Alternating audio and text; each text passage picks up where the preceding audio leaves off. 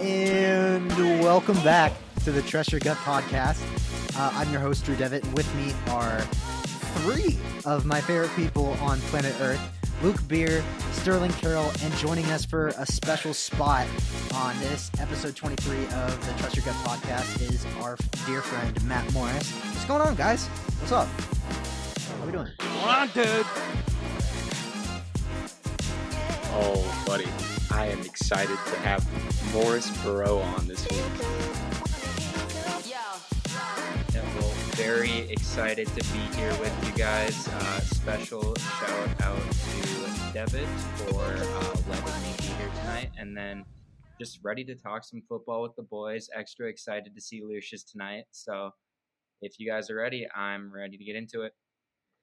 Thank you, thank you for the shout out. Uh, we wanted you on, so I'm glad that you uh, you were able to cut out some time to do this. Uh, you know, we're about talking about uh, football with our boys, and you're one of our best friends, so might as well have you on, right? Might as well. Alrighty. So uh, th- this week, uh, we're coming back from a bit of a hiatus. Uh, we tried to record this episode last week, but I had some technical difficulties. Uh, Lucius cut out in the middle of our uh, recording, so we lost basically 30 minutes of footage. So we're back for round two. Yeah, I shit the bed. My bad. It's all good. Yeah, it is your bad. I'm kidding. Whatever. Shit happens. I'm over it. Let's go. You guys should have a podcast with just only Lucius speaking. I mean, he's the next Colin Cowherd. If you if you I'm- really oh, think about it. Ooh. Nah, with the late, latest shit he said about Dwayne Haskins, I don't want to be anywhere near that man with a ten foot pole. That's valid. That was so fucked. That was incredibly bad. Was- Has he are really addressed bad. Has he addressed that? I didn't see anything today. I don't think he has. I hope he does Oh. eventually. Uh, that graphics designer deserves to be fired uh, on the spot. I mean, I know Colin has a whole team that is putting stuff on the video board for him. I mean, they misspelled can't, uh, and they threw a man R.I.P. Dwayne Haskins on on a can't win a Super Bowl. I mean, was accurate, but in poor taste. You know what? Also, I was listening to Colin the other day, and he was talking shit about Ohio State quarterbacks and how they can't play in the NFL. And Dwayne Haskins was also brought up in that conversation. So apparently, that man has a vendetta for Dwayne Haskins. Bro, Dwayne must have DM'd lived or something. Like there, he's got a vendetta. Then if he's doing, if this is if this is the second time, I mean, God, how either terrible. Colin, either he pissed off Cowherd or Cowherd just doesn't care about the fact that man is dead. So I like rest in peace Haskins, but like Cowherd needs to give it a, a rest, dude. Like it's so let messed the up. man like rest in peace, bro. He's got a. He, there's a million other living NFL athletes he can talk about. like, he, there's not. It's not that hard. Yeah. Um, fire that graphics designer. Uh, Colin, double check your work next time. Um, this Yeah. week, uh, what what we talked about a little bit last week that we'll we'll talk about again this week, uh, is some of the dominating headlines that has been going around the NFL training camp. Um, mostly the the often news stuff because training camp is all about drawing up hype and creating storylines for media to run with during the season.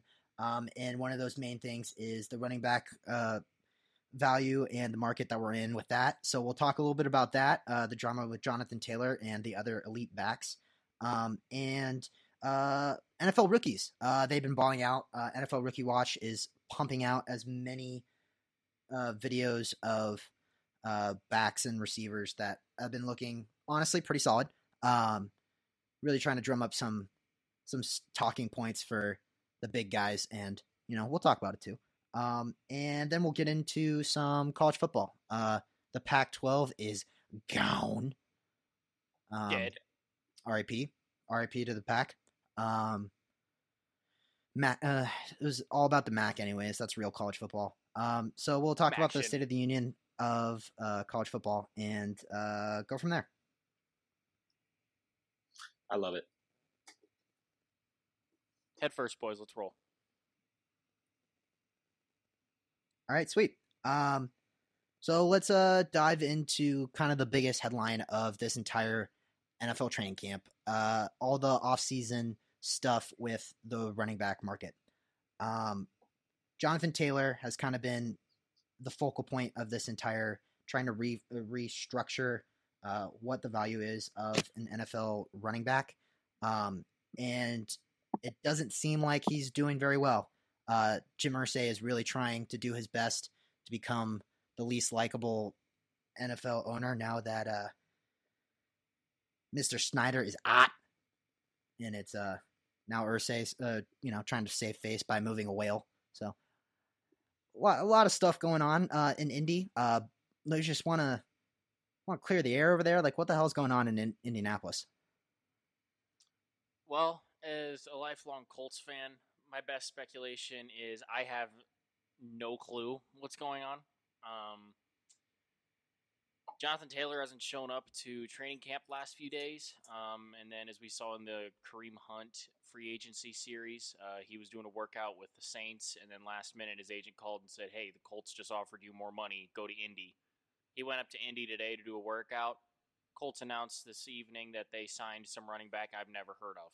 So, you know, I'm I'm not really sure what's going on. Irsay's too busy flying around orca whales to freedom and not signing one of the best running backs in the league to a better contract. And I mean, the Twitter feud between Irsay and uh, Jonathan Taylor's agent is just, you know, keep that shit in house, man. Any beef like that out in public is not going to solve any problems. It's going to make it worse. And apparently, you know, Jonathan Taylor has a back injury that he suffered while he was not at uh, training camp or at any sort of football activity. So it's just, you know, Indy's a shit show. Um, but I will say uh, the one positive that I've seen from the training camps is that uh, Anthony Richardson looks like everything we expected him to and more. Um, they're reporting that he's going to play in this season at about 6'4", 250. Uh, he's going to be absolutely massive. Nuts. And it's Whoa. it's going to be interesting to see how he uh, gets this Indy offense going. And I'm really hoping the O line keeps up this season, but you know, Indy's a shit show per usual as they have been since Andrew Luck retired mid game, and I don't expect anything to clean up anytime soon. So, you know, it's just kind of a wait and see what happens. But I have high hopes. But Jim Irsay needs to stop driving around these training camps uh, in a golf cart, ripping darts and handing out hundred dollar bills, and figure out how to manage this team. Well said. I was just gonna say, well said. There's nothing really to add to that besides get John, just get JT back on the field at all Get him an costs. extension. That's all I want. Yes, yeah, that's all it should be. Um, Here is another point though. When was the like when was the last time a team won a Super Bowl with a superstar running back? It had to have been the Seahawks of Marshawn Lynch. It's been so long. So I can understand their reason for not wanting to pay a running back, especially as he's getting into his late 20s. But JT, he has to be, you know, 24, 25 and still has a good three, four years of his prime left. So I feel like he could be an exception. totally agree. Yeah, it's a it's a valid point. Um, and you you're totally right. Like with the whole Super Bowl run, I don't think we can put the Colts in that conversation though, just yet. Sorry, beer, but um, No, it's okay. I, I don't know. Four years, I think he's just gonna be carrying a. He's just gonna have that dynamic offense, or not dynamic offense, but the center point of a potentially dynamic offense. You know, now that you have the addition of Anthony Richardson, see how he pans out. If they can plug those two, Anthony Richardson and JT, to be, uh, you know, right hand men, then yeah, I can see them doing some very good things in the future. But right now, holy shit, what a! It's not looking too great. I'm gonna quickly address uh, a couple of your points. Um, if you'd like to rebuttal afterwards, feel free.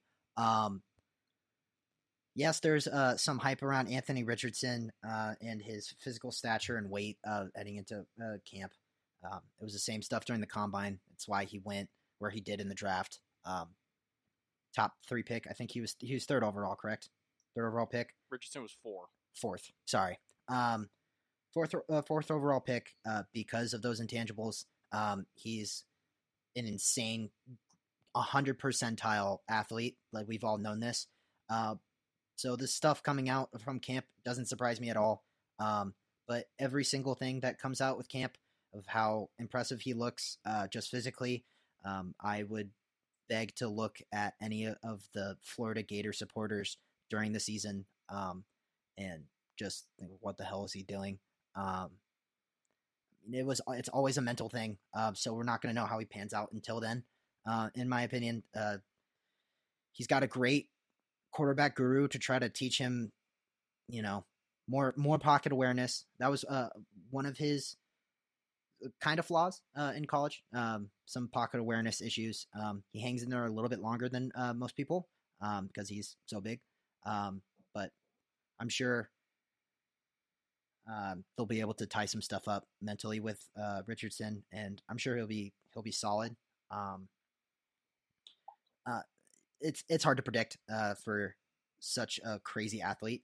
Um, but with your Jonathan Taylor thing, uh, going back to the running back uh, market, um, like Morris said, um, you pay the guy because he's still in his prime and he still has three to four more years. Um, but the whole issue with the running back market is a lot of these elite guys aren't getting contracts that they should be getting um, because a running back's prime in today's NFL is their rookie contract. And if you're really, really good on your rookie deal, um, you're being underpaid and you ride out that contract until it's up and your prime is essentially over for most of the running backs in the NFL. Um, however, for the guys who are trying to hold out and try to get the bag, um, the Saquon, who ended up taking the one year deal, uh, Jonathan Taylor, Josh Jacobs, Austin Ekeler requesting a trade months ago. I mean, those guys have been workhorse guys, uh, staples of offenses who deserve to be paid a significant amount more. Uh, just from if you look at average wide receivers in the NFL, I understand their primes are longer, but these guys are taking a beating out there, um, and their prime is still active.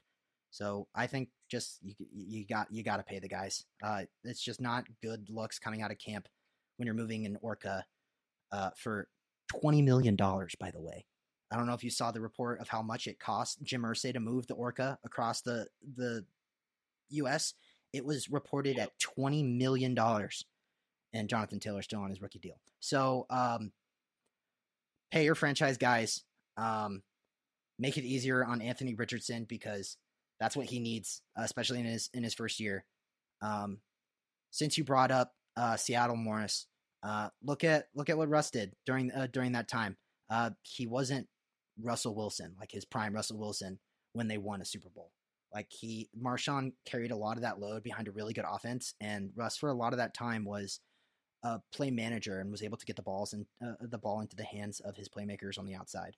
So if you need to pay your guys because they're the guys carrying most of the load of your offense and getting a lot of touches, do it. That's my take.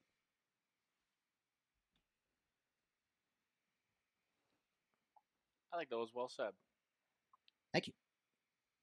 I mean, I've had two two times the- now to try to record that, so hopefully it came through good. No, I did. Um, I, yeah, just the running back market. I mean, there's not much more that I can add that you didn't already say. But again, it's like, you know, there's always the principle of establish the run game, so they have to, you know, hunker down in the trenches, and then that opens up your pass game a little more. But you can argue as much as you want that the running back position is becoming less rel- uh, prevalent and reliable. Um, and you know more of an integral part of an offense, but it still is. And the way these guys are getting underpaid is criminal. Um, Indy being, you know, the front runner of all that. You know, like Minnesota waving Dalvin Cook. Like it's, you know, it's starting to become a problem. Um, these guys, primes are in and out, like you said, but these dudes still need to get paid. They're still, you know, they're the tanks. They're the ones who, you know, can set momentum. They can punch it in at the goal line. You don't want a shitty running back back there that isn't going to do a job for you and let you down in crunch time. So, no matter what the argument is, pay the boys. Yeah, speaking of I guess in regards to uh, Minnesota waiving De- Dalvin Cook, why would we not waive Dalvin Cook? We have to pay Justin Jefferson in a year. Who knows what's going to happen about Kirk? But Justin Jefferson is going to be the highest paid receiver in the NFL. Um, and with all those record breaking contracts last year, no, that's not going to be a cheap number at all. And especially with Dalvin, you know, being as old and as ineffective as he was last year. Maybe he had a few big runs, but for the most part, he, of, he had a lot of negative yardage runs. So, you know, in my opinion, there was no other option other than to cut Dalvin Cook, and he hasn't even been signed yet. Like, I feel like his value is just, you know, much lower than you know the actual name. I feel like his name just prompts people to get excited about him, but in reality, he's just not a good back anymore. Dalvin's yards per carry dropped a whole yard in the last year season. So uh, there's some definite Jeez. definite signs of him regressing. Um, and it, it, he didn't look good last year. Uh, Minnesota boy here yourself uh, is telling you so. Um, I personally don't love the uh, trying to push the Dalvin Cook agenda. Um, I would be more behind the let's get Kareem Hunt on on a team somewhere because he still looked good last year. Um, and hell, I I still probably take Zeke over Dalvin at this point uh, just because he's a good goal line back. Um,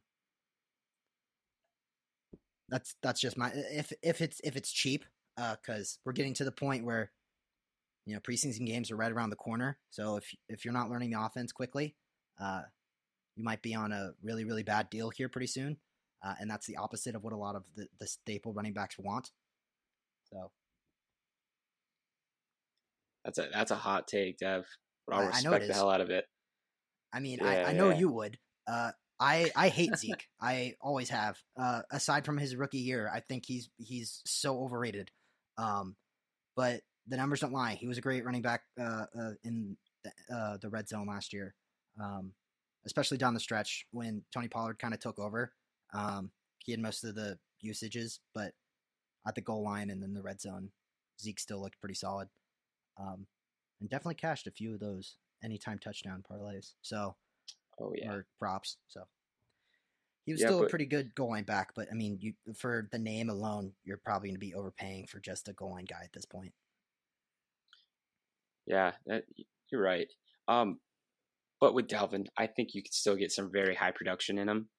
Um, I would say maybe two years from now, he's it's a hard pass. But for right now, and especially if all the rumors are circulating with him going with Miami, dude, that's an amazing fit. That whole offense is explosive. Like he he gets into there, you know, who knows what kind of back he's going to be. Um, I I mean, it it is always a crowded backfield with when it comes to Miami because they they just always have so many different weapons back there. But uh, yeah, Dalvin, I think that's a perfect destination if he goes anywhere this year for the kind of money that he wants. Yeah, Miami would be a good spot spot for him if that's uh where he does end up. Um, take a little bit of a load off, um, primarily of an, uh, an, a passing heavy offense. Uh, we saw how electric Waddle and, and Tyreek were last year, and I don't see that uh, changing much. Um, however, it all depends on Tua's health um, and his concussions. So we'll see where that goes. Uh, Miami's going to be a very interesting team going into the year. Um, but yeah, uh, bottom line, uh, if Dalvin, Zeke, and Kareem, uh, Kareem Hunt are all still available, and Melvin Gordon is signed somewhere, um, something is going uh, uh, amuck. Uh, Melvin Gordon is the worst running back in the NFL, in my opinion. he was so terrible last year. so I'm sure these guys will end up somewhere, but it's going to be on pennies on the dollar, and it's just it's just a really bad thing for the running back market in general, especially when Saquon's holding out uh, or held out uh, for getting that one year like seven million dollar deal or whatever, so he doesn't have to pay on the play on the tag, and then Jonathan Taylor, Josh Jacobs still not at camp. Davante giving him shit uh, over social media for that, and um, Austin Ekeler requesting a trade months ago at this point. Um, and it still doesn't seem like they're any closer to uh, paying the man. So it'll be interesting how a lot of this stuff pays out plays out. Josh Jacob, de- he definitely needs a job though, because he has a lot of kids he has to pay for. he does have a lot of kids he has to pay for.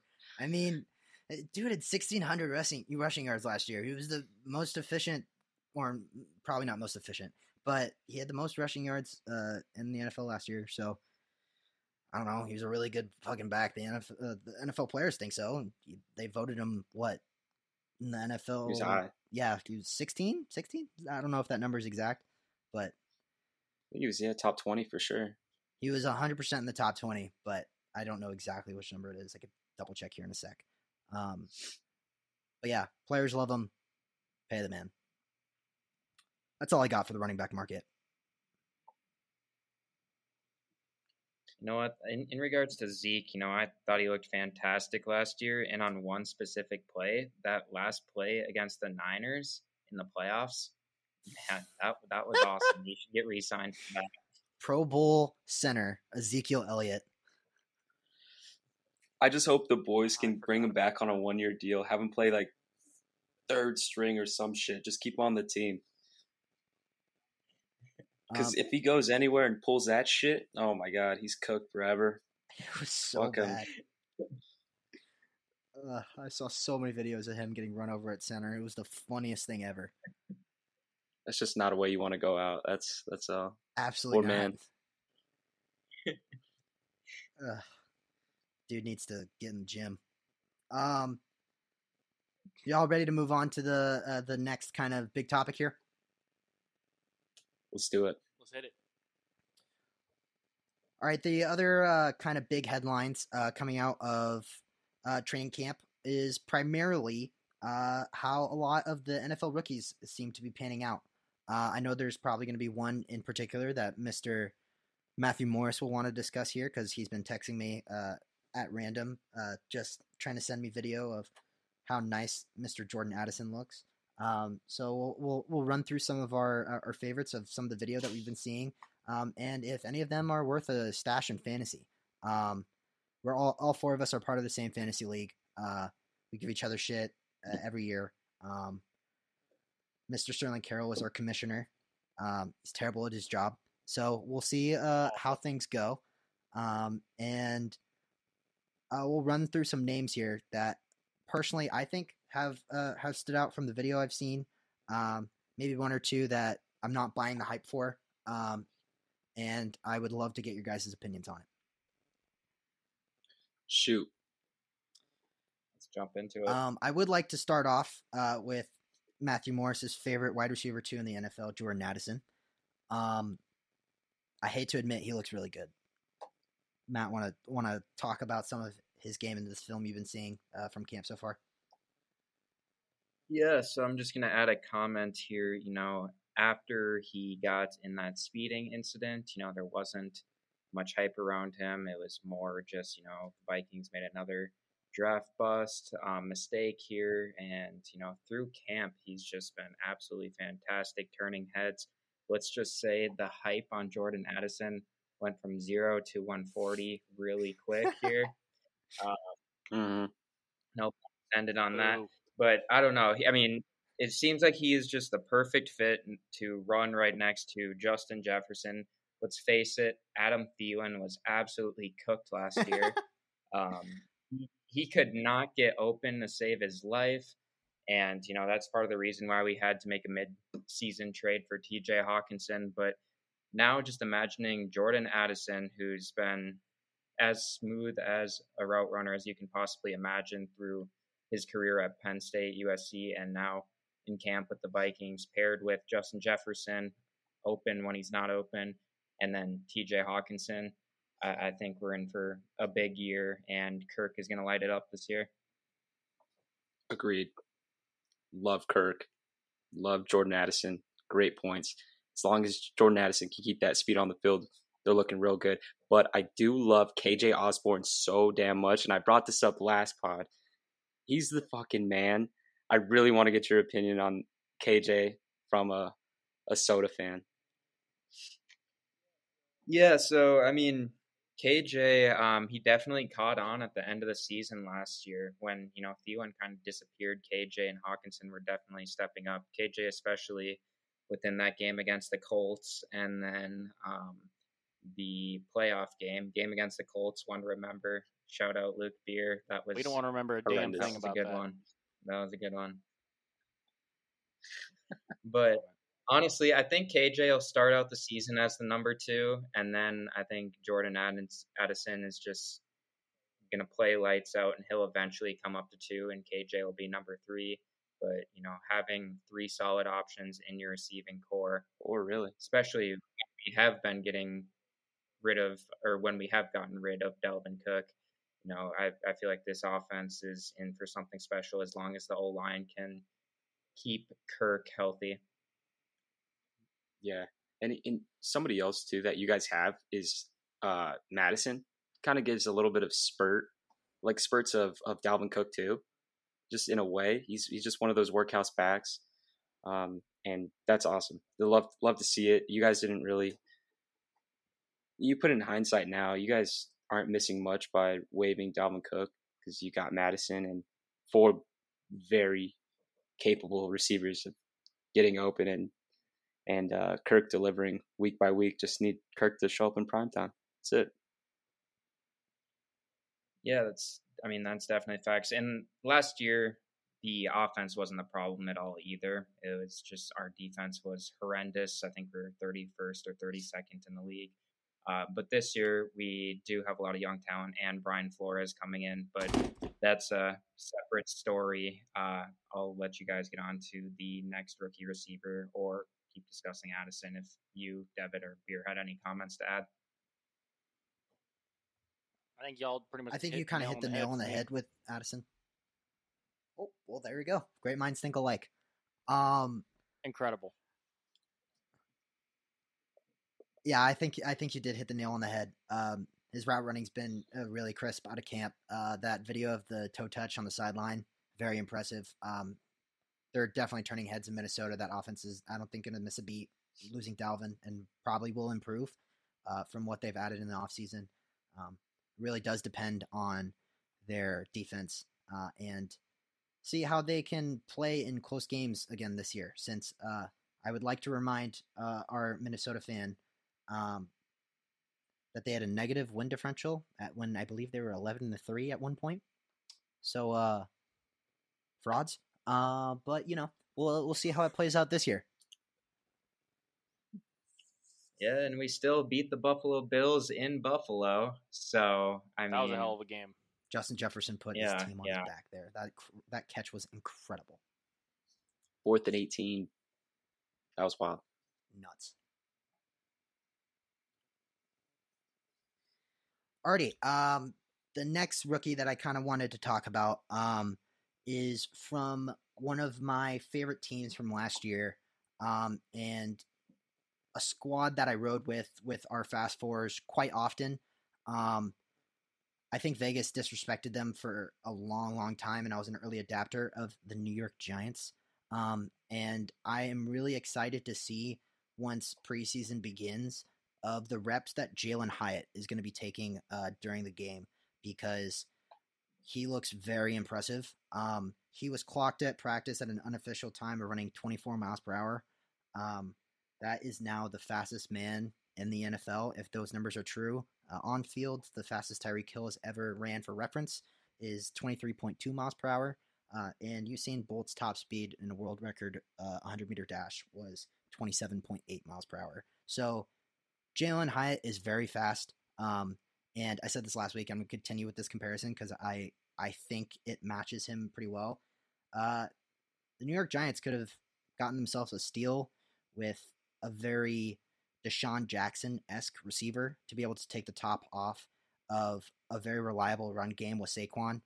Um, and adding Darren Waller in the offseason to attack the seam. Um, those are your three levels of the space you need to uh, attack in an offense, and I think it's going to make for a very good um, and capable offense as long as Daniel Jones uh, doesn't look as bad as he did against the Lions in in the training camp. But the Detroit Lions are kind of legit.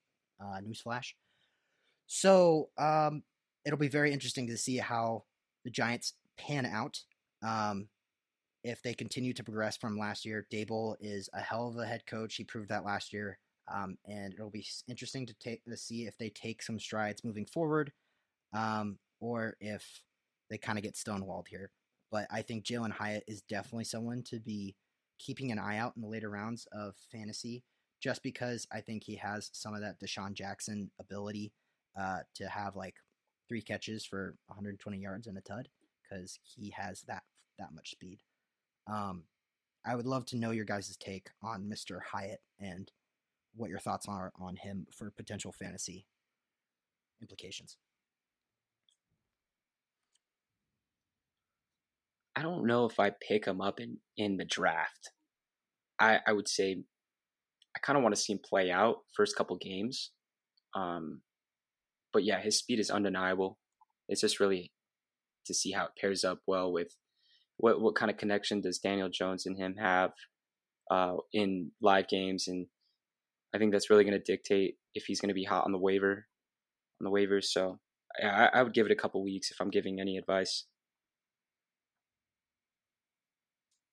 Think that's fair. Um, I mean, the only way I'd really touch him is maybe you know if you're in a dynasty league, throw him in somewhere as just like a stash to see what happens. Because, um, like Sterling said and like Devitt said, his athleticism is you know undeniable. He's he's kind of a freak out there on the field. Um, but I think it has less to do with his ability and more so like what we've been saying with Daniel Jones. Um, he had a pretty decent season uh, last year, and I think he got overpaid as shit this offseason. So now it's really time for him to put his money where his mouth is and make sure that the Jets made, or the Jets, shit, wrong New York. Giants made a good investment on him. Um, and so it'll just be, you know, I think it'll be more so figuring out if Daniel Jones has, you know, the balls to pull off another great season with the money he's been paid, and then hopefully uh, he'll work up into the repertoire of you know getting it to this guy. If hit, Yeah, and uh, um, do you Go want for it. me to go? Or you go? Okay. Um, yeah. So I mean, just another comment here. So um, Jalin Hyatt, he did win the Biletnikoff at Tennessee last year. Watching him was really fun.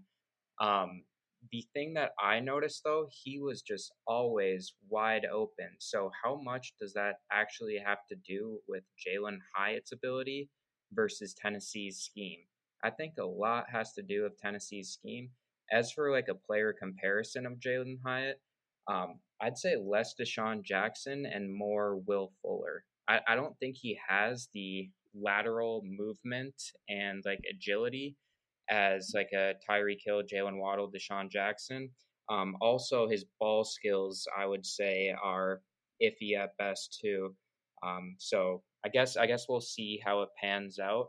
But um, I, I don't have too much confidence in him. I guess maybe like a 14, 15 round pick in the draft, just because, you know, why not? I feel like Danny Jones will pass a little bit more this year, especially if added weapons of Hyatt and Darren Waller but um, I'm I'm not too high on him this year. don't sleep on my boy. Isaiah Hodgins either. That is a weapon out there. All right, Oregon State Beaver. He's my dog. You got to give it to Isaiah Hodgins. He's he put in work last season. Uh, honestly, valid points, Morris. Um, he is. I didn't even think of it, but it is so much like Will Fuller. But I hope there isn't that huge drop off like there was with Will Fuller because I, I haven't heard that name in so long. But it, yeah, he had the speed, just like Jalin Hyatt. I'm probably not that fast, but yeah, you, a lot of points he made, fucking solid. Um, yeah, we'll we'll see. It's it's the two end of the spectrums for the for the speed demons. We'll see if Jalin Hyatt has more uh, Will Fuller or DeSean Jackson in him. Um, I also want to quickly point of note. Um, I, I do agree with Tennessee's scheme was very very very impressive last year, um, but Hendon Hooker was his boy, um, and I think Daniel Jones is definitely capable of being able to put it on the money. Uh, I think Daniel Jones is just as good as an arm as Hendon Hooker. So I don't think uh, placement is going to be that big of a deal, especially on the deep ball. Um, we'll, we'll, we'll, we'll see. Um, I, I, I do want to point out. I'm not saying take him in the 12th round. I'm definitely saying like a stash, like definitely like wide receiver five. Uh, but definitely still worth an option. Um, I don't think he should be going. I don't think he should be going undrafted. Is my opinion in fantasy leagues. Like if you're in a, a 12 man, I think he should be on someone's roster somewhere. There's a lot of good rookie receivers coming in, so Exactly. I don't want to. I don't want to name drop right now, but JSN. Mm, I don't know. We're getting to him. Okay. Um, actually, since you, you brought him up, uh, I'll let you go. Uh, let's let's talk some Jaxon Smith-Njigba and the Seattle Seahawks because I don't think enough people are talking about Seattle. Um, let's let's give them some some shine here at TYG. Yeah, dude. JSN, he's he's a dog, dude. But my only my only concern here is is it too many mouths to feed in Seattle? Hopefully not, because dude, we've seen how Metcalf and Lockett can find their own way to to get open. You're adding that third piece now. Um, I really just want to see how things play out, but I definitely worth think I think he's worth a stash at the end of the draft. Um, him and we're gonna leave other rookie receivers out of this right now, but there's a there's a couple other guys that are definitely worth this stash spot towards the end of the draft. I know who you're talking about next. We're, we're getting to him next. Don't worry about it. Okay. And let's be honest, you're not going to get Jackson Smith and the Jigba at the end of the draft. Um, you know, it's going to be like seventh, eighth round at least, um, I think. But yeah, I mean, I agree. The talent on this guy is unreal. When he was healthy at Ohio State, he led the team in receiving with Garrett Wilson and Chris Olave, who were both studs last year. So, um, no question, I feel like he's going to be incredible in the NFL. Um, is the opportunity there? I, I still think there is because Seattle's going to pass the ball a lot this year. Who even is Seattle's tight end, by the way? Uh, Noah Fant Yeah. is on the roster. Fant, Oh, Will okay. Dissly. I don't even think they have a relevant tight end at all. But Noah Fant was pretty good down the stretch. yeah, Don't be shading my boy. He got his ass out of Denver. He was producing with Geno. I mean, just all the hype's been around the receivers this year, so it's been pretty tough to even pay attention to anyone else on that team at all. The running back situation that's that's been a mess. But um, beer, did you have anything to add? I mean, not really. Y'all kind of hit the nail on the head with this again. Um, I agree with Devitt though. Seattle's not getting enough recognition. Um, I think they'll definitely make some noise this year. Um, if Geno's able to do what he did last year, then you know, watch out for Seattle to have a pretty good season once they figure out their running back situation and everything else. But they, the potential's definitely there. If Kenneth Walker comes back healthy, uh, I would hundred percent uh take the over on whatever their win total is on FanDuel. Um, Beer, I'm sure you can pull that one uh, that one up for me of whatever Seattle's sitting at. But I honestly see that them winning like five games in their division. The Cardinals suck. The Rams are not as good as Seattle, um, and I can definitely see them splitting with uh, the Niners because it's so hard to play in Seattle himself. Uh, and if you're chalking up that for five wins, uh, you only need about. I'm assuming that they're sitting at nine and a half because most teams are. Uh, only need five more wins. I, I would I would hundred percent book the Seattle Seahawks at at least ten wins. Um, I think they're legit. They have two of the best young corners in in football. it was a great draft pick, uh, taking Devon Witherspoon. Um, he he's a stud, um, and pairing him with their standout from last year. Um, that's that that defense is looking mighty scary again. Um, and they have arguably the top three wide receiving core in the league with Metcalf, Lockett, and JSN. So Geno's got a lot of weapons, especially if Kenneth Walker is remotely healthy. Um, that offense, uh, that offensive line wasn't too shabby either. So I I would be heavily looking into um, a win total for the Seattle Seahawks. Uh, shout out Nick Roachek. This pains me to say this, by the way, um, but I think they're going to be pretty freaking good this year. Um, they're 100% at least a wild card team because uh, that division is pretty poor outside of the Niners, who are obviously loaded. Yeah, yeah. I so their win total sits right now at eight and a half. I think the biggest questions, or one of the biggest question is, will Geno Smith produce like he did last year? Is it is this only a one year kind of thing where he's like, all right, I found my mojo, I think, and then you know, I, I'm just crossing my fingers, hoping that's not the case because they do have a chance to do some damage in this league, uh, especially with the piss poor division. Surprisingly, um, it's really them and the Niners, like you said. I mean, eight and a half just seems almost insulting for for that. I mean, I I would literally pencil in four wins just with the Rams and the Cardinals alone. Um, and I think Geno does repeat because of how how many weapons he has. It's it's like saying Kirk's not going to repeat this year.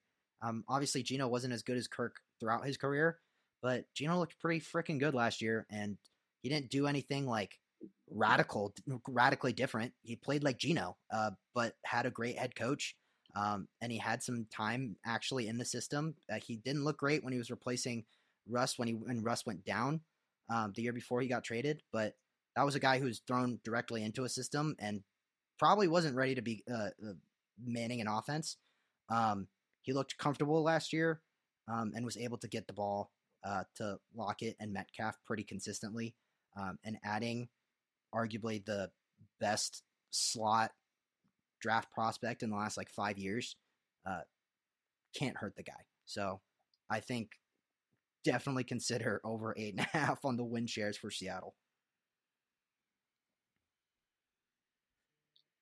Yeah, you heard it here first. I like that take. This is not gambling advice, by the way. Nope. Never. Bunch of idiots talking about sports. Don't take it seriously. I'm saying for my own personal issues. Just consider it. Just give it a thought.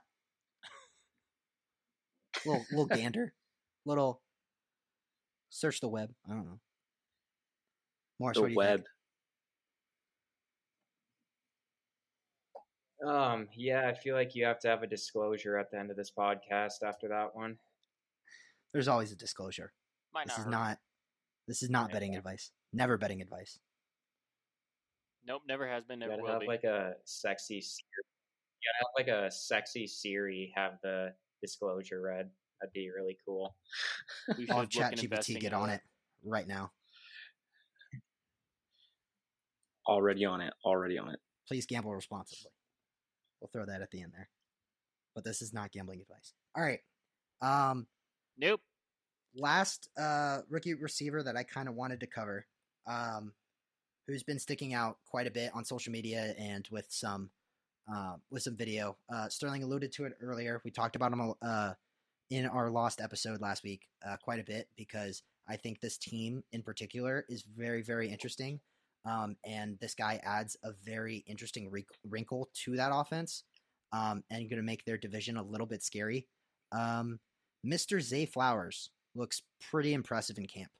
Um, I am 100% looking at him um, for like a wide receiver three slash flex uh, option. Um, maybe wide receiver two if you go two running backs first, uh, but that'd be a stretch. Um, but he looks really, really good um, from the video I've seen. Um, and I think either him or Rashod Bateman are bound to break out in that Ravens offense. But I think it's going to be Zay Flowers. I, I don't see Bateman having as big of an impact as Zay Flowers will. Um, I would put my chips on him rather than Bateman. But that offense is is gonna be good again, and it pains me to say that because I don't love Lamar. I never have, but he's fucking good, uh, and he'll be able to get the ball to one of those two guys. And and they signed OBJ, so that offense is gonna be very interesting. I'd like to hear your guys' opinion on on Zay Flowers versus Rashod Bateman kind of take. Zay Flowers is the man, dude.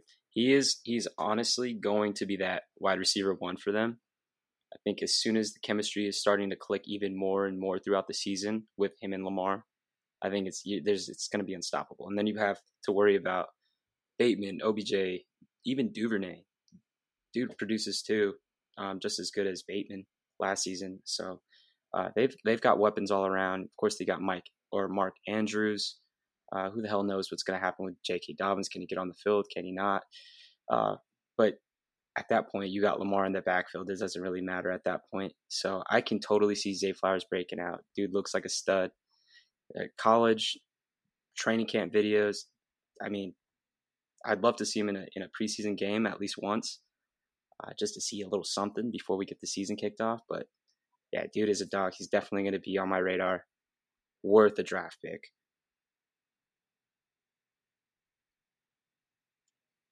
Yeah, I think uh, Sterling put it well here. Um, you know, I think Zay Flowers coming out of college, he was one of my favorite players out of the draft. He's going to be fantastic, um, and I suppose the number one receiver for Baltimore by default. Default, um, I, I, do like Bateman a lot. Um, coming from Minnesota out of college, he was fantastic there. His problem is he can't stay healthy at all. Um, when he is healthy, very good receiver, but you know he's losing a lot of reps right now at training camp, just being uh, injured, which has allowed Flowers to kind of take his spot. Um, and then for fantasy wise, um, I think all Ravens receivers, you know, they're going to be better than typical. It's it's been a while since we have had a good Ravens receiver in fantasy. Probably Hollywood Brown, and he was pretty mid to be honest. But um, now with uh, Todd Monken coming in as offensive coordinator from Georgia, I feel like they are gonna throw the ball a lot more, and that brings up the point. Um, maybe Lamar's fantasy value can tank because they're gonna be throwing a lot more. So that's another discussion we have. But that was my thoughts on the current state of the Ravens and Zay Flowers. Definitely an interesting wrinkle. Um, I didn't really consider um, that offensive coordinator coming in um, and having po- potentially Lamar be in the pocket more. Um, but you have to figure if you have an, an athlete like Lamar, you kind of have to let him do Lamar things um, and run the ball when he can.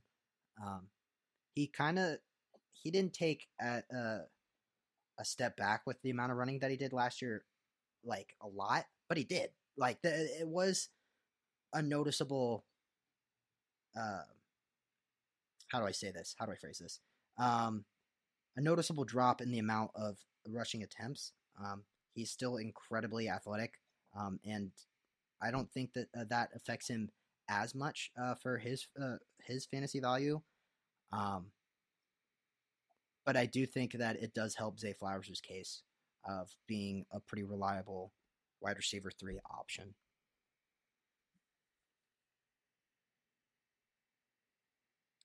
I think you guys all hit the nail on the head. Again, I mean, so far, according to me, we're killing this. Um, but with Baltimore specifically, um, I don't trust them. I really just, I their performance last season. They, whenever I noticed anything Baltimore was doing, they were winning games they weren't supposed to win and losing games they weren't supposed to lose. And I think they're just, they're kind of a wild card. It's just like they're really good. They they have the capacity to be really good, but there's a lot of times where they just aren't. And you know, a, no discredit to you know Lamar is still Lamar. Zay Flowers is going to be awesome. Odell's not going to be the same, but that's something we all expected anyhow.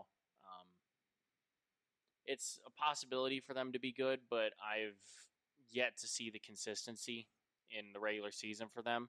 Unlike the preseason, where Baltimore's won 23 straight preseason games over the last few years. So their preseason team's awesome, but they are wildly inconsistent in the regular season for me, and it's just kind of it's risky to pick up anybody who plays for Baltimore, except you know Mark Andrews. He's kind of the same thing too.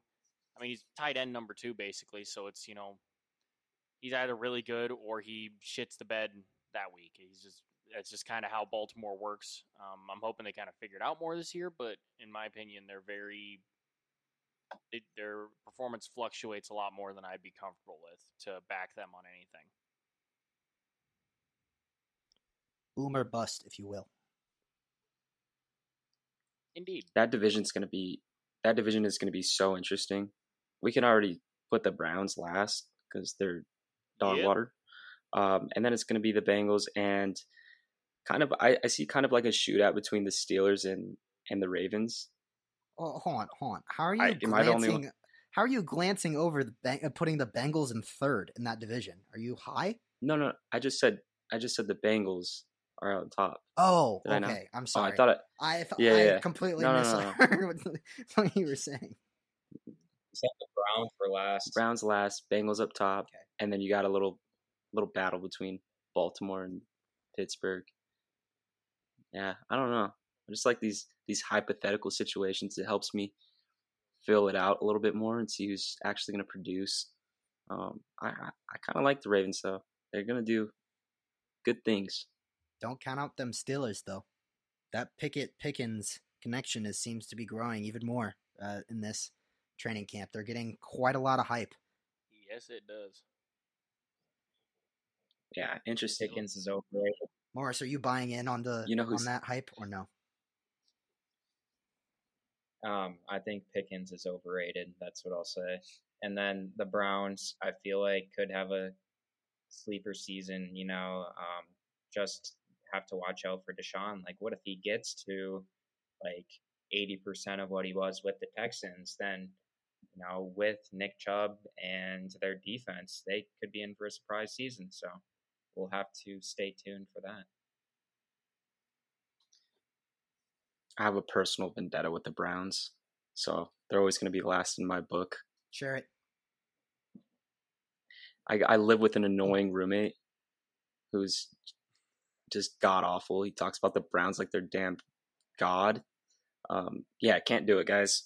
Um, they're last. I think they're going to be competitive. I will say it's kind of. His- Oh, go for it, beer. I was just gonna say, um, we kind of mentioned this before we start recording, but it's kind of hysterical. Um, last I checked, the books had their win total at nine and a half. I don't see it. Um, I it doesn't make sense to me. Um, they're in a tough division. They have a tough schedule. We haven't seen anything we can trust from Deshaun Watson. Um, he, lack of a better term, he sucked ass last season.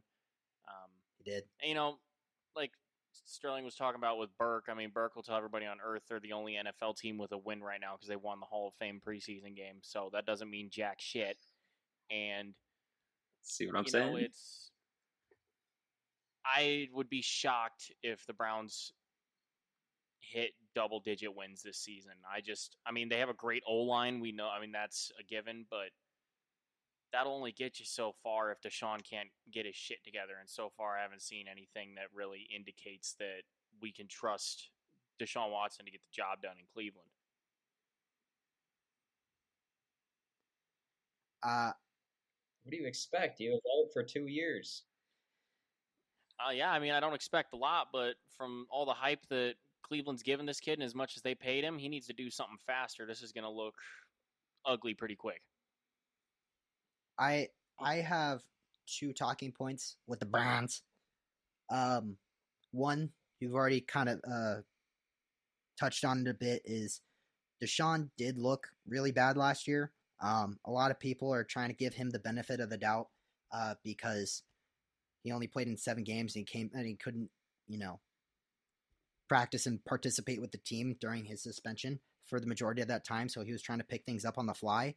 Um, however, uh, from the experts that I've seen break down his film, um, not impressive. Uh, missing a lot of uh, simple reads in that film, um, stuff that he just never would have done in Houston.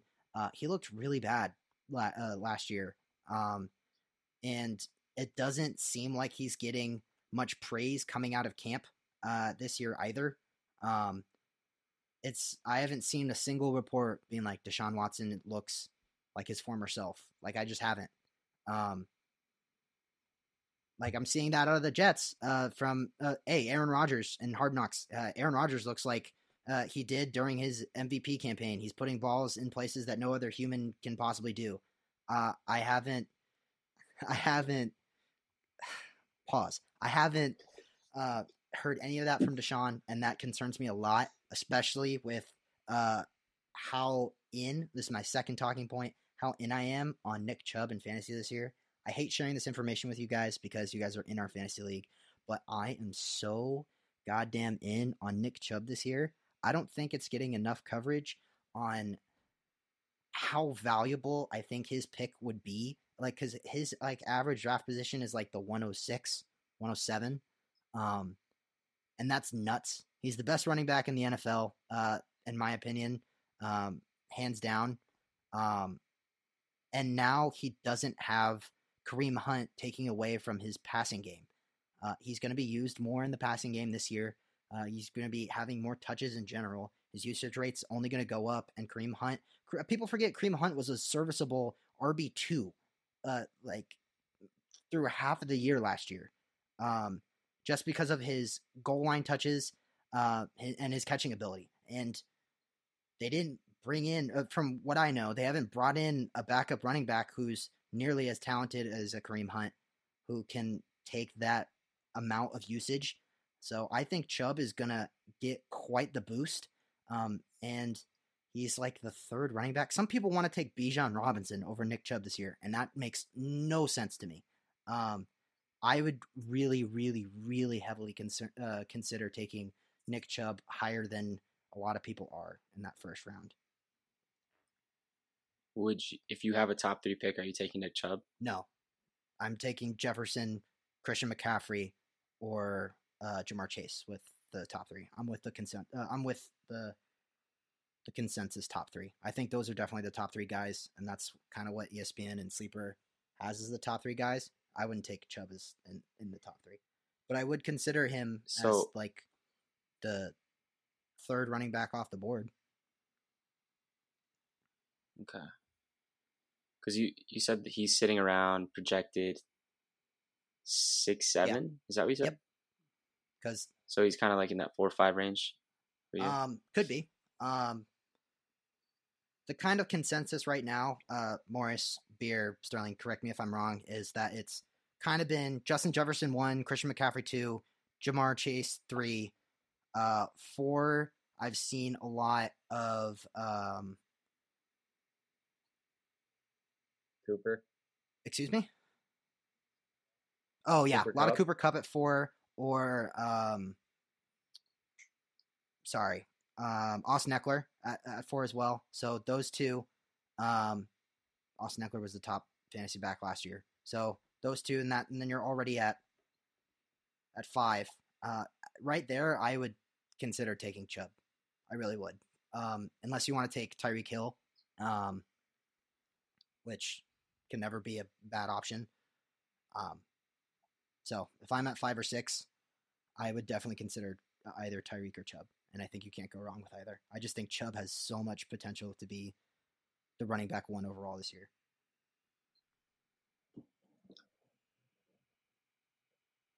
I'd love to see if it pans out that way. I really do.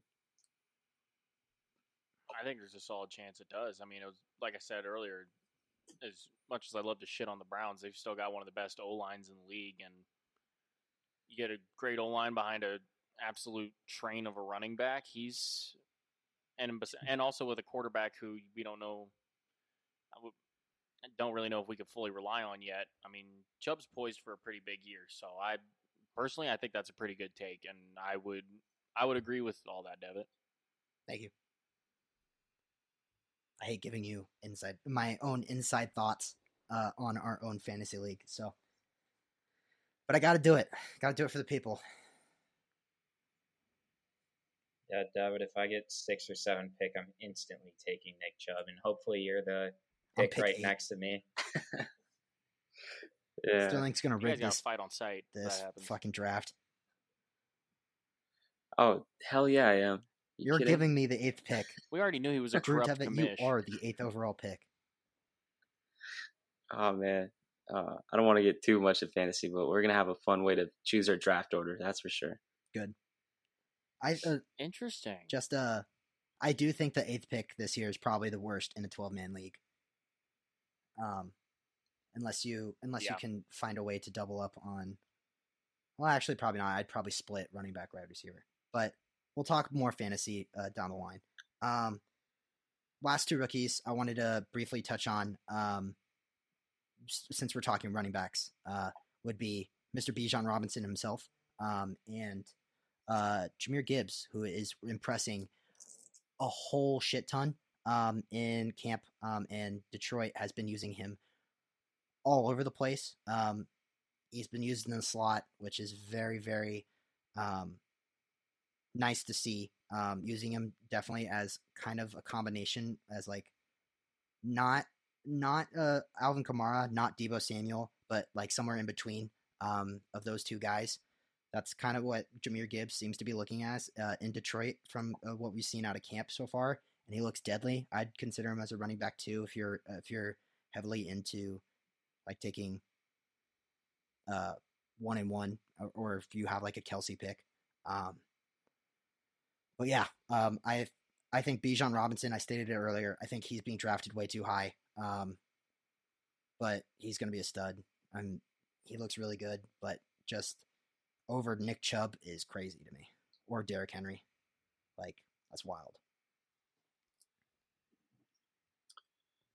I, yeah, I can't Yeah, really I mean- understand why people are so high on Bijan. Like, don't get me wrong, dude was a stud in college, like we just said, but it's I'm always hesitant to you know support a college player that comes in the league like this and he has this much hype behind him because like I said, I'm a see it to believe it kind of kind of guy when it comes to that kind of shit. So it's I mean the hype's I think warranted based on what we saw, but for as much as he's getting, it's I I got a lot to see before I can be like, yeah, this dude is the real deal for at least being in the NFL. Yeah, I've said this before too. I'm gonna play a little devil's advocate here, but um, the same situation happened with me uh, when Saquon first came in the league, and people were saying the same thing, like rookie running back, first round, too high, don't do it. Did it? It worked out wonderfully. Um, I think this is one of the same situations.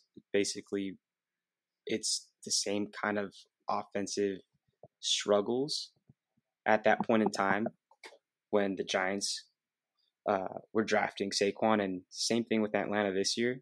I mean, yeah, they got Kyle Pitts, or uh, yeah, Kyle Pitts and Drake London. That's who it is. But that line isn't going to hold up. I think Desmond Ridder's going to be dumping it off quite a bit, and they're going to utilize. They're going to utilize Robinson a lot out of the backfield, um, whether that be passing or running the ball. I think he's going to be a stud. As far as Jamar, Jahmyr Gibbs goes, don't rule out David Montgomery. I think it's going to be an interesting first six games for uh, for that backfield for Detroit. Um, kind of I I hate to say this, but I would take David Montgomery at like around six or seven, just because there's that potential that it's a real battle. I'm Just gonna throw that one out there. Do you think he's gonna be in like the Jamaal Williams spot where he's just gonna be getting all the goal line work and just rack up all the touchdowns? I think it could be exactly like that. Yeah. And yep, yeah. And Jahmyr, I mean, dude, Gibbs is going to be a stud. He's going to be a stud, especially in that passing game. Um, but yeah, goal line carries, Montgomery, dude. Yeah. Um, I guess my thoughts on Bijan, How do you even say his name? Bijan? Um, anyways, Bijan Mustard. There we go. Um, anyways, so the Falcons, they're kind of slept on. I feel like, like if you look at the statistics last year, they were third in the league in rushing yards per game. They have a pretty good O line. If you look back, Tyler Allgeier rushed for over a thousand yards last year. So if everything goes to Bijan, Bij, I don't even want to say it anymore. All right, whatever his name is, Bijan. Um, yeah, if he's the workhorse back, along with you know all that rushing that comes with uh, being on the Falcons, having Desmond Ridder as a QB. He is an incredible receiving back too, and I should expect at least like 70 to 80 targets this year. So I was hearing something that in full PPR, like one target equals like two and a half rush attempts or something in fantasy football. So if you add those 70 targets on top of what he's going to be getting just through his rushing attempts, he's going to get a lot of work. And I feel like he could be, he has the potential to be a league winner in fantasy this year. Um, it's just how much risk are you willing to take on with your first overall pick? Because he, he is a risk. I feel like if there are still options on the board like Chubb, I feel like I'd rather go with Chubb. But if you look at like Saquon or Josh Jacobs or Tony Pollard, any of those guys, I feel like you'd be doing yourself a wrong if you did not select Robinson or at least consider it. I agree with that. Um, I think the ceiling definitely takes Bijan over Tony Pollard, most definitely. Um, Josh Jacobs, just because of the contract situation. Um, and I'm not sure oh, who was the last guy you mentioned. Saquon. I wouldn't go that far. I would still take Saquon over Bijan, uh, but it's definitely a discussion to be had and definitely some thought um, that you would have to take. Um, it's kind of just I like Saquon's floor a little bit more, um, and he was a league winner last year for a lot of people. Um, unless you drafted uh, Kyle Pitts, who all of a sudden became um, a blocking tight end, um, then you were pretty then you were pretty set with Saquon. Um, shout out Kyle Pitts. I will I will never draft him ever again. Um, but yeah, those are those are the last of the uh, of the rookies I wanted to speak on. Um, aside from a quick shout out uh, to Mr. John Metchie, um, we're rooting for him at all costs. Um, what a great fucking story coming out of camp. Um, I hope he just balls out uh, with Stroud in Houston, um, and I'm rooting for him. Houston, man. Their win totals at six and a half. Interesting. Interesting. That dude, that that offense is gonna deal, bro. I don't know. I think that's a. I I think think- that's. a I really line. do. I think it might be exactly six. Like I think Vegas knows what they're doing there. Yeah, it could be exactly six. I'm willing to risk it. There. Risk it for the biscuit, Hopefully- baby. Hopefully less because the Cardinals get their pick. Yeah. Yeah, it'll be interesting. Um, do you guys want to move into some college football? Yeah. Word. Let's dip our toes in the water. Let's uh let's get Matthew Morris into what he came in here on to do. Uh let's let's get some college football in here. Um the Pac-12 is uh ah, and uh the state of college football as a whole is kind of all over the place. Um so to we are having Mr. Matthew Morris come on uh to give his take on the state of the union of the NCAA and where conference realignment uh, is having him and what he thinks his top 25 is going to look like um, and some teams in particular that he's kind of high on. So, Matthew, I'll give you the floor. Yeah, so I guess we can just um, discuss the state of the Pac-12 right now and what's happening with college football. And you know, there's a lot of moves that are on the horizon here, as well as um, along with what's already happened last week. But um, strong take. Um, you know, everyone's being crybabies about the Pac-12 collapsing and saying like all the tradition is gone in college sports. I personally love it. I think games are going to get a lot more competitive, a lot more entertaining. The reason why we're doing all this is for money, obviously, but um, you know, football is the main driver of revenue within college sports. If we didn't have football, we would not have any softball or baseball or hockey or men's lacrosse or anything. So football is the driver of college sports. I think that with this move here that everyone is making, it's going to get a lot more competitive. We're eventually probably going to expand the playoff into 16 plus teams, and that's going to be incredible. So, interested to hear what you guys would have to say on that. You spoke on tradition with the Pac 12. Um, coming from a Pac 12 school, all of us, What was our tradition? We Forks hate the up. rest of the We're Pac-12. still we're still gonna play Arizona. We're gonna create new rivalries with the Texas schools. We're still playing Colorado and Utah. We who cares if we don't go up to Eugene or Beaverton, Oregon to play up there in the middle of November. Um, I'd much rather play TCU, Baylor, Houston. Oh yeah, same. No complaints. I'm just saying. I didn't really see tradition at our our conference in general. I felt like all the other schools way better. So this is this is honestly a good move, but it it just sucks to see that it's the last year of watching Pac-12 games.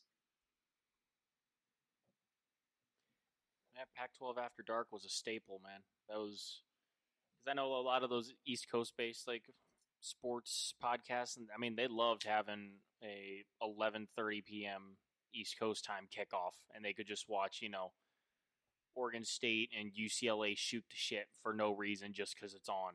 Um, I like the move. I think ASU in the Big 12 and U of A moving there, especially too. Um, I think that's good moves for both schools. Um, and uh, Morris, I wanted to get your opinion on this. I saw today that the University of Notre Dame is pushing for Stanford and Cal to join the ACC very strongly, even though Notre Dame is in the ACC, all except for football, where they're independent. And people are getting kind of pissed. And I'm honestly curious about it myself because, I mean, I grew up a Notre Dame fan, but I'm like, I don't, I don't see the appeal of Notre Dame really wanting them to be in the ACC. Maybe just like make it more of a rivalry or give them a reason to join. I don't know. I'd, the whole conference thing is making me lose my mind, and it's kind of making me lose sight of the fact that college football is a phenomenal sport, and this whole money grab politics bullshit is kind of you know depriving us of the essence of that.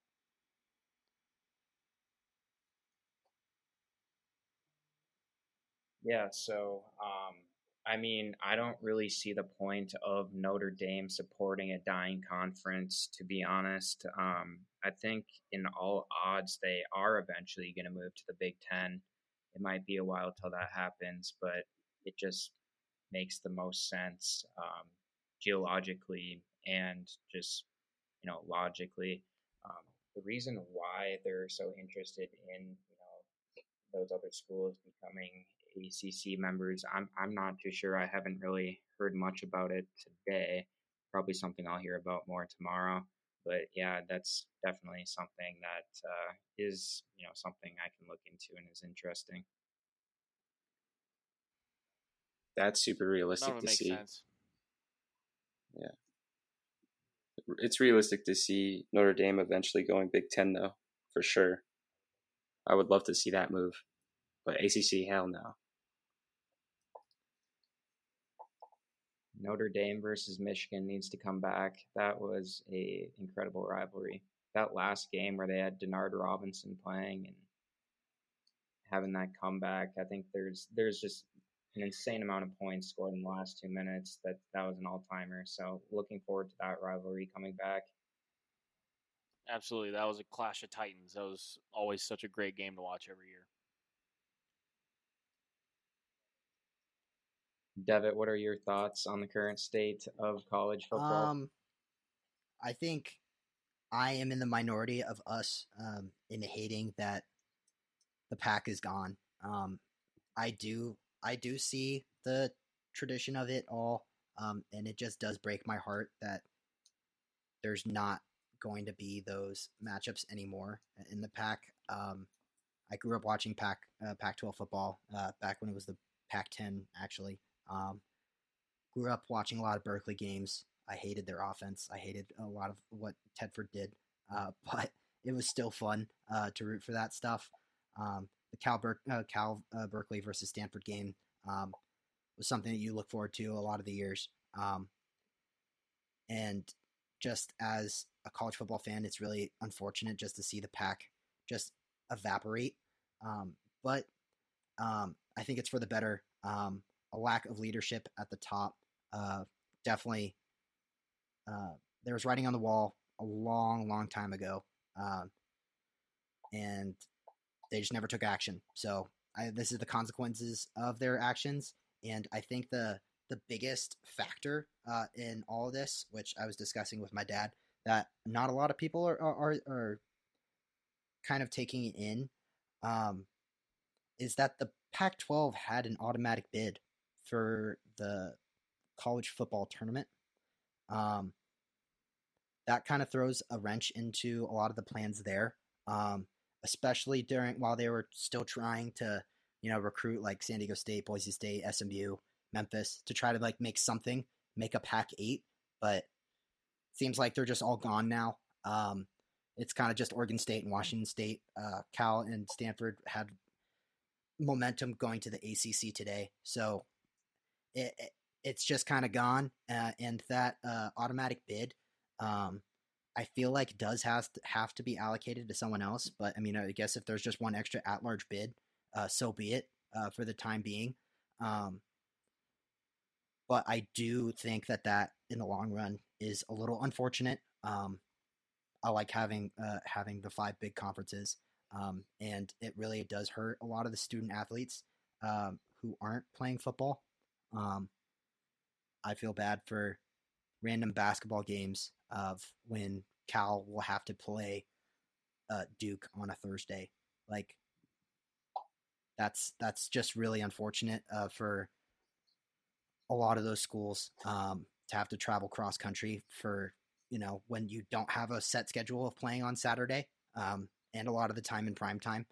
Um, just throws a wrench into a lot of things um, and leaves I think the college football state less of what it used to be. But it's a growing world. Uh, the writing was on the wall, and so be it. We're a Pac 12 school now. Let's roll. Or a Big 12 school. Sorry. Hard habit to break. Hey, the you go. spirit was there.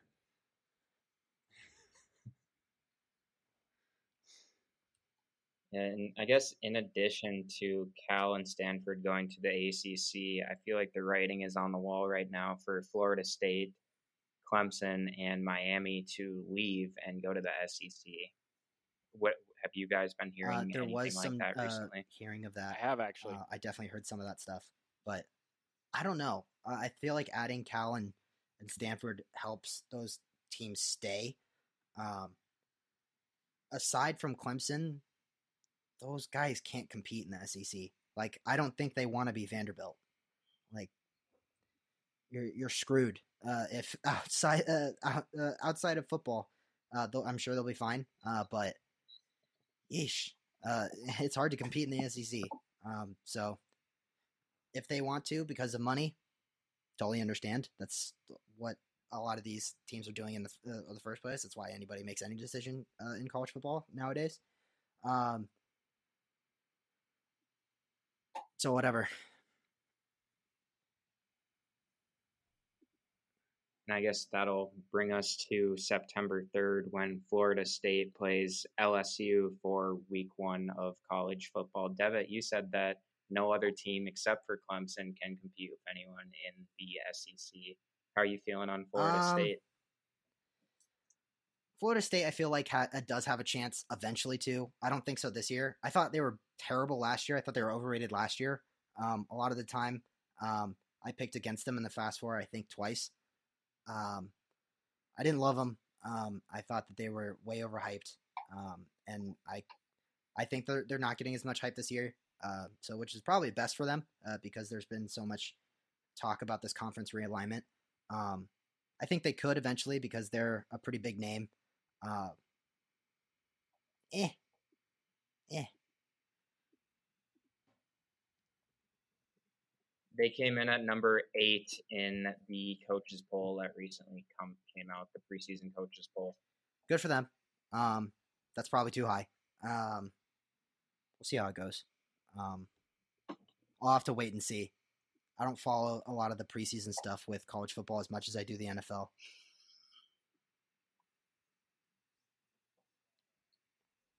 Yeah, they got uh, big boy Johnny Wilson from ASU. So it seems like everyone from that ASU team two, three years ago is just absolute studs now. We got Jayden Daniels, Ricky Pe- Pearsall, um, El, it um, Eric Gentry, who is on USC, and then Johnny Wilson on FSU. Everyone on that team is just doing big things now. It's kind of tough to see.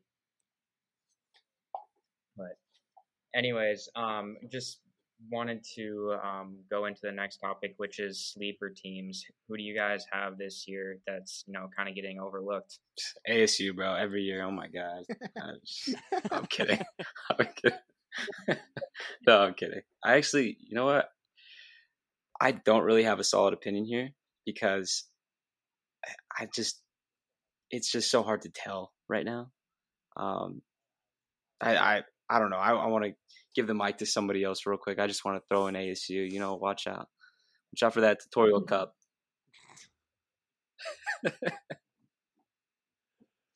Oh man. Um I mean kind of like Sterling, I haven't been following it as closely as I'd like to be. Um but I think Sterling does have some value in even though it was kind of bullshit saying, you know, ASU is kind of getting not as much love as I think they should. I don't think they're going to be fantastic, but I think that they deserve more of a look than people have been giving them. Um, but in the grand scheme of things, um, for as much love as people are giving Colorado, I think they're overhyped, overvalued, going to shit the bed this year. Um, respect to Deion, but I'm have I'm not buying whatever they're selling. Um, you know, t- TCU made the title game last year. They're not. I don't see them doing anything really much again this year, even though they were a good team. But you know, old man Stetson Bennett put them to bed. So it's kind of just a wait and see for me right now. Um, there's nobody that flies off my radar, but uh, one thing I will say with uh, our podcast last season covering college football, you know damn well I'm going to be riding with the sweet old Air Force Falcons again this Ride or season. die.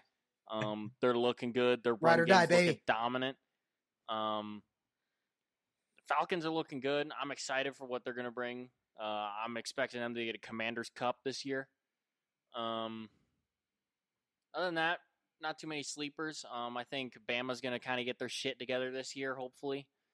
Um, but I don't think it's as easy as everybody's saying of just you know give Georgia another title. It never is. Um, and you know college football's uh, it's changing every year. The senior the scene's changing every year, and it'll be exciting to see what we got this year. Yeah, and also, uh, Lucius, curious to know, um, Notre Dame came in at 13 in the preseason coaches poll. I know that you follow Notre Dame somewhat closely, so what are your thoughts on where they're at right now in that home game against Ohio State? My thoughts are same shit another year. I mean, every year in the preseason AP poll, Notre Dame is always top 15. I'm not really sure why. I mean, Notre Dame's, you know, a storied uh, program. And I mean, 99% of Notre Dame fans never even went there. They're just the Hicks that live within an hour of the place. And I know because I grew up with those Hicks. So it's, I don't know why they keep getting thrown in the AP poll like this. Because last year, I mean, we saw some Notre Dame fall to some really horrific teams. Um, it's just, I mean, they're always going to stay up there because it's Notre Dame. But I think if they're going to be on the poll, I think 13's about as high as I would even get them. Um, they got a good recruiting class. It's not, you know, outlandish to put them there, but like I said, same shit another year. They're going to make it the AP poll one way or another, or the coaches poll, whatever it is. Um, it doesn't surprise me, but it's, you know, it's you're kicking a dead horse. It's, something's bound to go wrong again. I mean, it's Notre Dame football.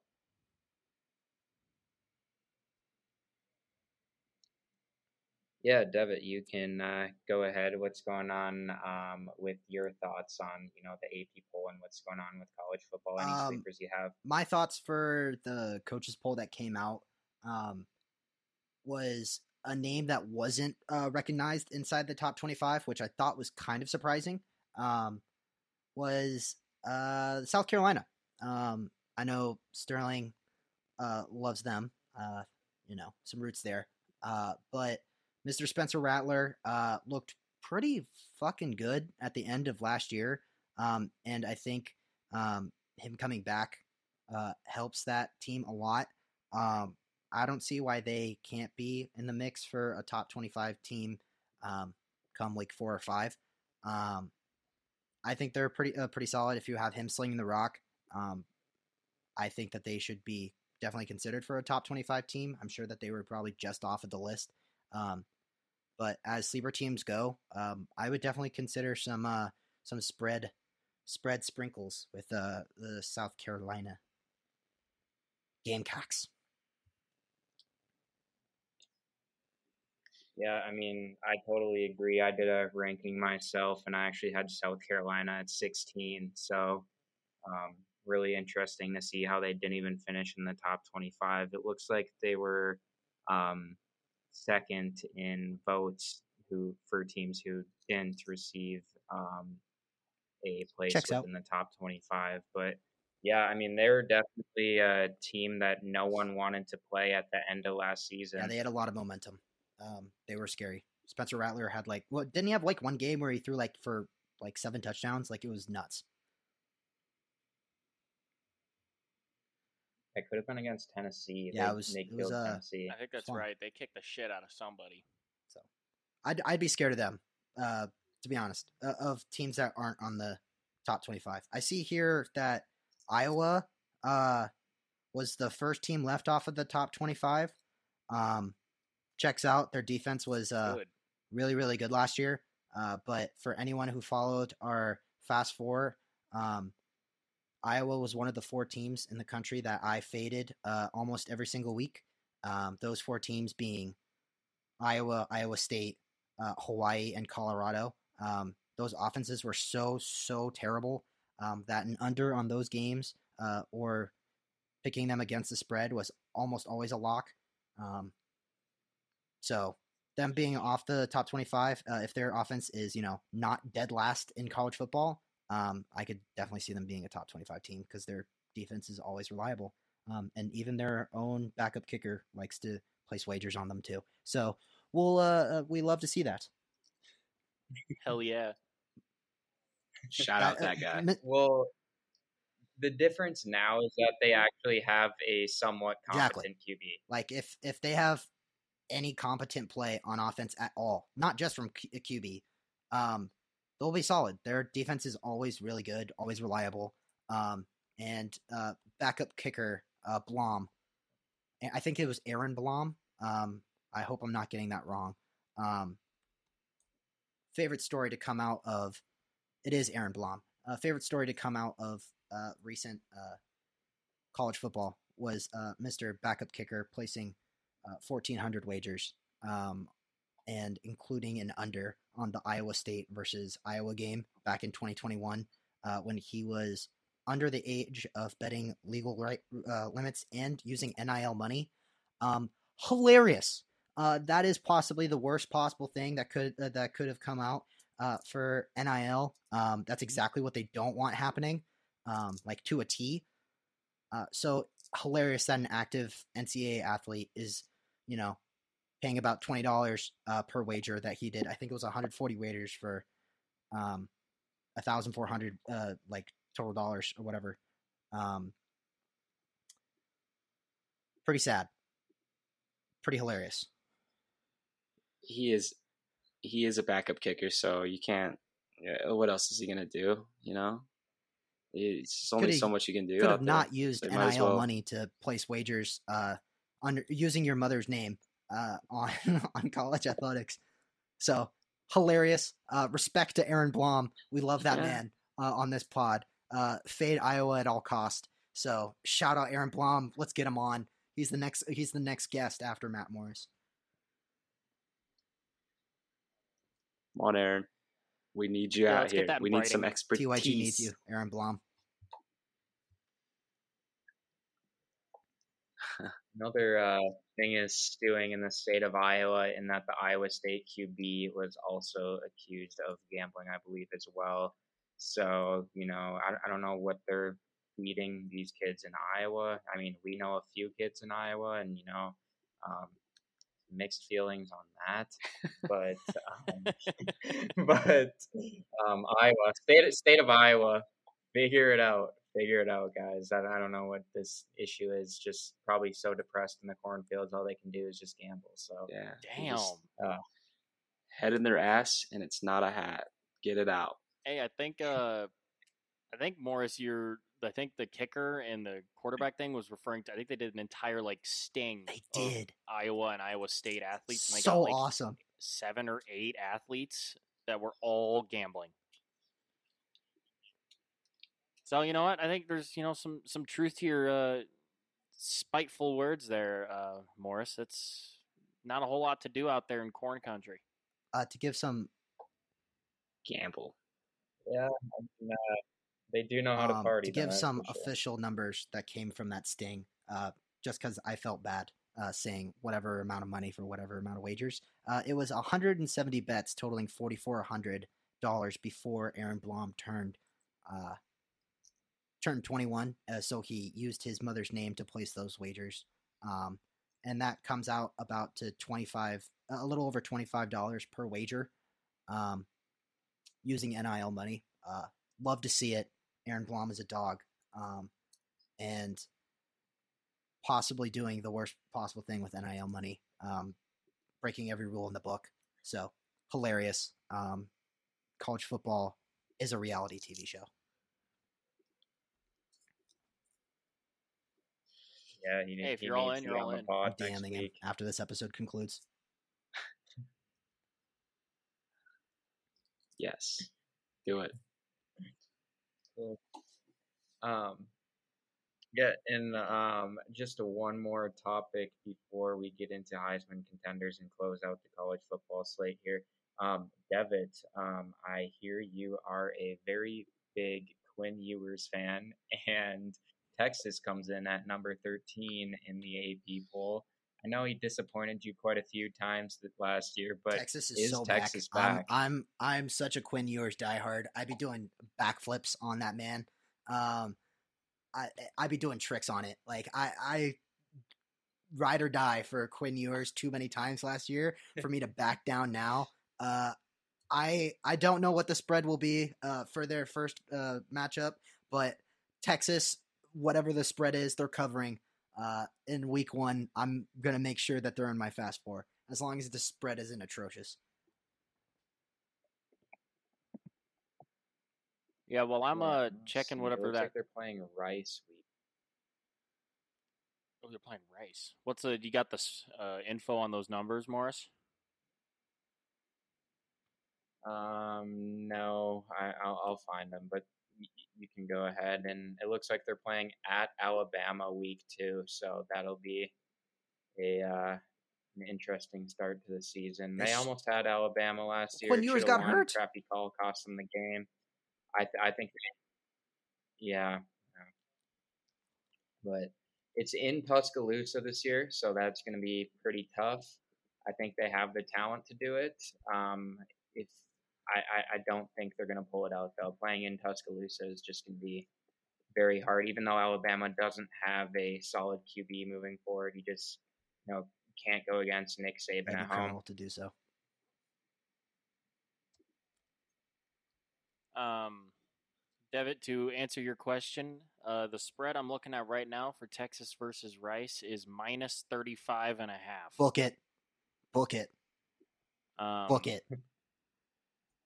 I'm just going to let you all know that with this information Devitt has brought to the pod, this will be our very last episode. um, I don't want to hear anything he just said ever again. And especially going with a 35 and a half. Um, yeah, don't ever listen to a So word we say ever. Um, this podcast is a joke. Honestly, That that right. That, yeah, I would uh, go for it. That take right there should alone You'd go- uh, should let you know that this is not betting advice in the slightest. Like you, you, you got to know. Nope. But regardless, Texas Nope, minus it's a bunch of 35 and a half. bullshit, But uh, hey, if Morris is on Dude, board, then maybe we're beginning- onto something. when good, when good teams be playing like shit teams like Rice and like UTSA, are or good. actually UTSA is really good, but like when ASU plays like NAU and stuff, like, we can easily beat them by 50 plus points. So I don't even think that's a terrible I'm take. booking it. I've heard worse on this pod. No comment. All right.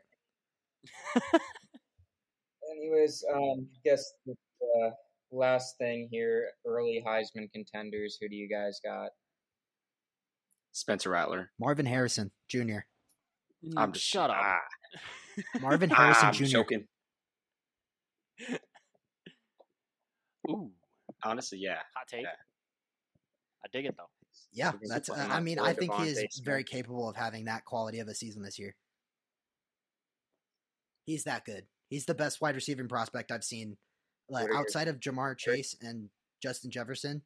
Like he's that good. Like outside of those two, probably the best uh, wide receiver prospect I've seen ever.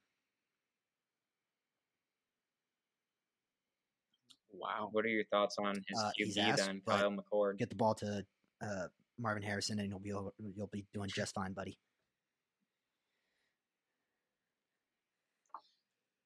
So the thing is, he actually played in high school with Marvin Perfect. Harrison Jr. and just seeing how Ohio State did not seek a transfer QB in the transfer portal, something has to be up. He has to be pretty solid, you know.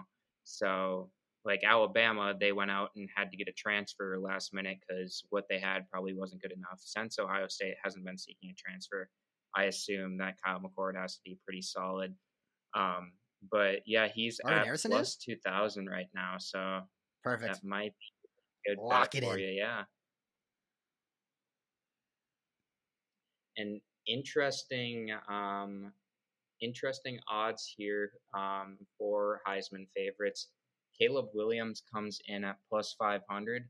Jayden Daniels comes in second at plus 900. I was just gonna bring him up. What are your guys' I was just gonna bring him up. Uh, last year he looked pretty damn good towards the towards the stretch. Um, I think he has a big year as well. And if with that being said, he's definitely in this conversation uh, behind Caleb Williams, of course. I, I honestly do think it's Caleb's. It- it's, It's, obviously gonna his to lose, Caleb Williams. but I mean, plus five hundred is not worth it. Uh, Bingo. placing a, a wager. Um, and uh, has anyone ever gone back to back uh Heisman? I, I don't think they have. I don't believe so. no, I don't.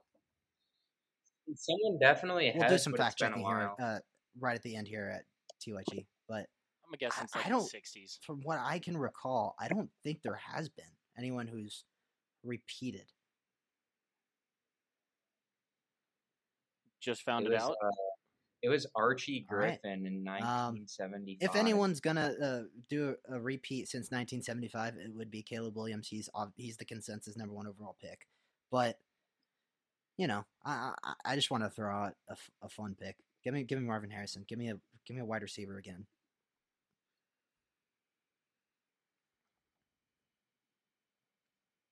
I kind of like that. I think Yeah, we well, should. maybe not a. I think we should all there. like pick Who, our own isn't Caleb Heisman. Williams? Um, my pick. Yeah, who is it going to be? Caleb Williams, because like you said, it's Caleb's to lose. My pick is going to be Sam Hartman. Um, he is the new University of Notre Dame quarterback. I'm picking that strictly on bias, and plus, he was really good at Wake Forest last year. Um, I think he brings a lot to the table for an already capable Irish team. Um, but then again, like I was saying before, it's kind of same shit another year with them getting thrown in an AP. But I really like this kid, and I think if anybody's going to turn them around, it's going to be him. Yeah, Sam Hartman is an absolute dog. He's part of the reason why I think that game, um, Notre Dame versus Ohio State in South Bend, I think it's going to be really close. And honestly, I can see Notre Dame pulling that out just because of Sam Hartman, that factor to play there. Uh, for my picks, I, I like I like two of them. Um, Michael Penix Jr. out of Washington, big Penix energy. Um, Hell yeah. he is be really good. He puts up big numbers. If Washington can, you know, go like 11 and 1 this year, maybe make it to the Pac-12 championship, I think he would be in really good shape I was there. mention and then too. Blake Corum out of Michigan, he's at he's at plus um, What? 2800. Like that's ridiculous. He was second, he was second right Yeah. behind Caleb Williams until he got hurt last year. So I, I feel like that's you know just a really good betting pick right there. And this is not betting advice. This but is betting advice from Matt definitely Morris, just that. not from trust your gut. like if I was going to, I would do that. What if I was? I'd take out a second And then mortgage. Sterling, and put on you're up Michael for- Last Heisman pick of the night. uh, my pick here, I'm I'm going with uh, I'm going with Jayden Daniels, man. I love what he did No Rattler. uh, down the stretch last season. I think he has. No, no Rattler. That was just just Josh in there, but um, I, but but it would be cool to see Spencer do some do some cool shit down in South Carolina. Have a big season, be a little bit in the conversation, but not quite. Um, yeah, that would be cool too. I'm going Jayden. He's plus six thousand. Uh, last question. Uh, what are Bo Nix's odds? I would never place that uh, that that wager, but because I I hate him. Sixteen hundred. So stupid. I hate wow. Bo Nix like with a burning passion. That's He's so higher than bad. Harrison Jr. I hate that man. I like so- so many people love him. I don't get it. I think he's terrible. No, he's bad. Ugh, whatever. Bro, he's only in his 16th year. Exactly. Like it would be like placing Damn, a. Heisman wager on as shit. Stetson Bennett last year. Like, come on. Like, ugh. All right, you guys have anything else you want to uh, want to mention? We kind of went a little over today.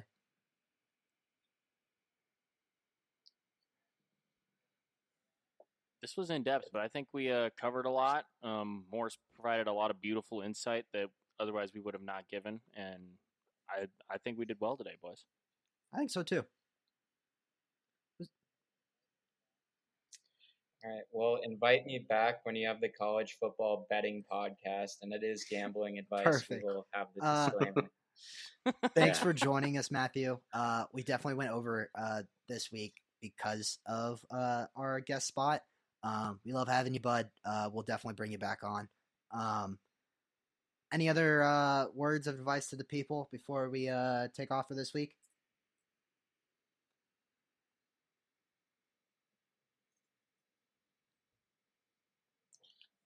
Uh, don't watch gamble. preseason football on Sunday. Yeah, watch preseason ball. Um, don't gamble because nothing we say is probably right, but it's fun. So do uh do you live life, watch football. That's where I throw in the AI generated uh, sports uh, gambling warning. Please bet responsibly. Yep, Yeah, Ah, from Sexy Siri. by request from Matt Morris. Make it like slightly, sed- slightly I'll, seductive. I'll try to do like a. Oh, not too sexy. Sex- I'll try to get like a Scarlett Johansson voice, uh, like from the movie Her. I'll try to get like a Scarlett Johansson AI voice to read off something or something in the future. Oh, yeah. yeah, brother. That- better. All right, we'll catch you guys uh, probably next week, uh, same time. So uh, have a good one. Uh, stay safe out there. Peace. Have a wonderful Until next time, dude.